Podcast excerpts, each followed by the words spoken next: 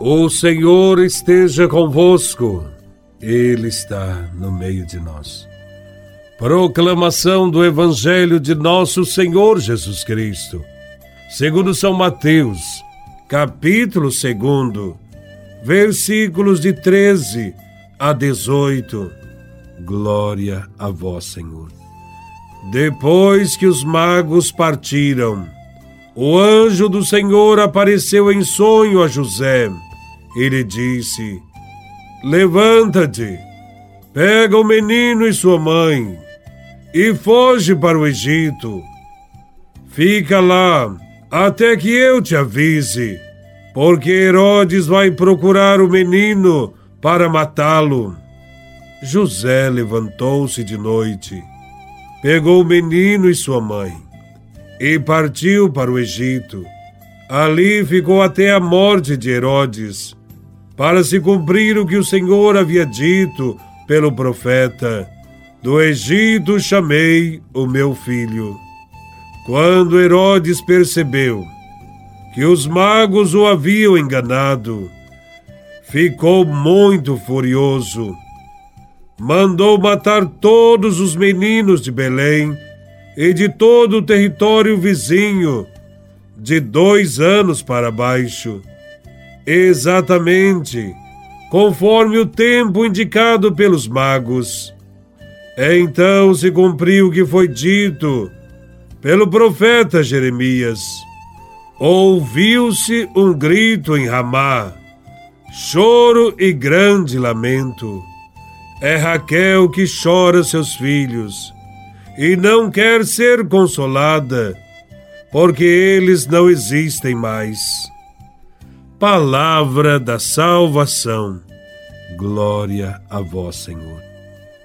O Evangelho fala daquelas crianças que foram assassinadas a mando de Herodes, quando José fugiu com Maria e Jesus para o Egito.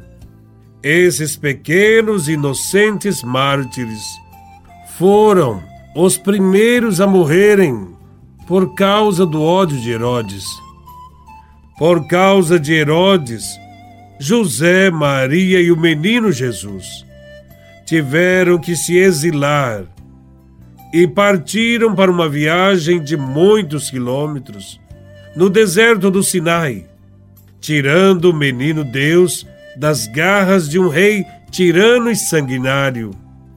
A empreitada da fuga foi dolorosa. A temperatura no deserto, à noite, chega a zero grau e durante o dia a 50 graus positivos.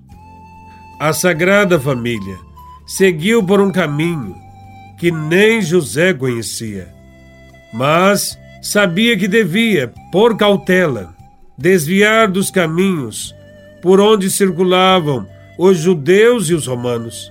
Havia ainda o risco de encontrar ladrões e feras do deserto até chegarem às terras do Egito, onde se viram salvos.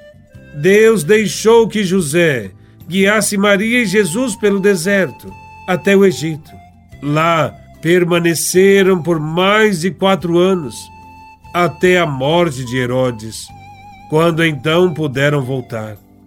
A matança dos inocentes de Belém foi uma espécie de antecipação do que aconteceria com Jesus e seus discípulos.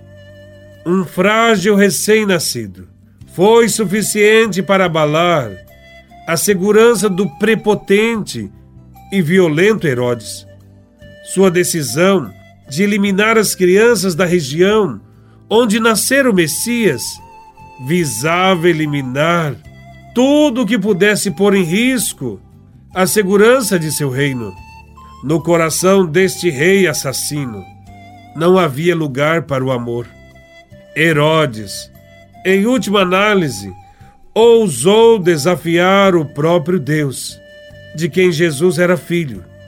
Levantar-se contra o Messias correspondia a rebelar-se contra quem o enviou. Mas Deus não se deixou vencer por Herodes.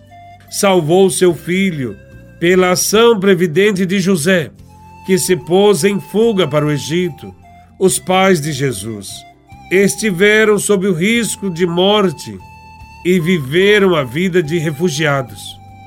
Tiveram que abandonar sua terra natal, seus parentes, tudo. Foram para o Egito para escapar da perseguição, como os muitos refugiados que conhecemos hoje. O número de refugiados é assustador. Calcula-se que somente entre os sírios o número de refugiados ultrapassa 10 milhões. Se somarmos a estes os fluxos migratórios de outras regiões do mundo, haitianos, latinos, palestinos, ucranianos, podemos sem dúvida constatar que vivemos numa era de imigração e exílio, com mais de 65 milhões de pessoas forçadas a deixar seus locais de origem por causa de conflitos, perseguições, violações dos direitos humanos. Estamos vivendo uma era de deslocamentos de pessoas.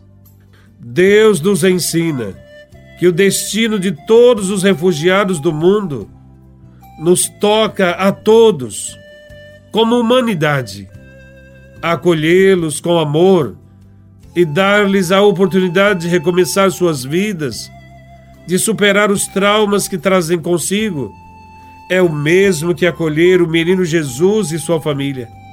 Dar abrigo aos perseguidos, aos pobres e desterrados deste mundo. Esse é também uma lembrança sempre presente de tudo aquilo que Jesus nos ensinou sobre o amor.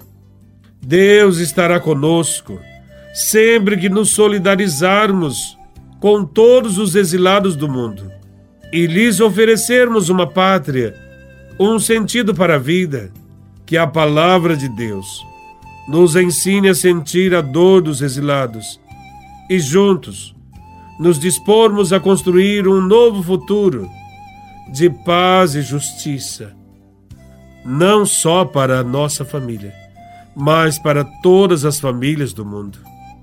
Louvado seja nosso Senhor Jesus Cristo, para sempre seja louvado.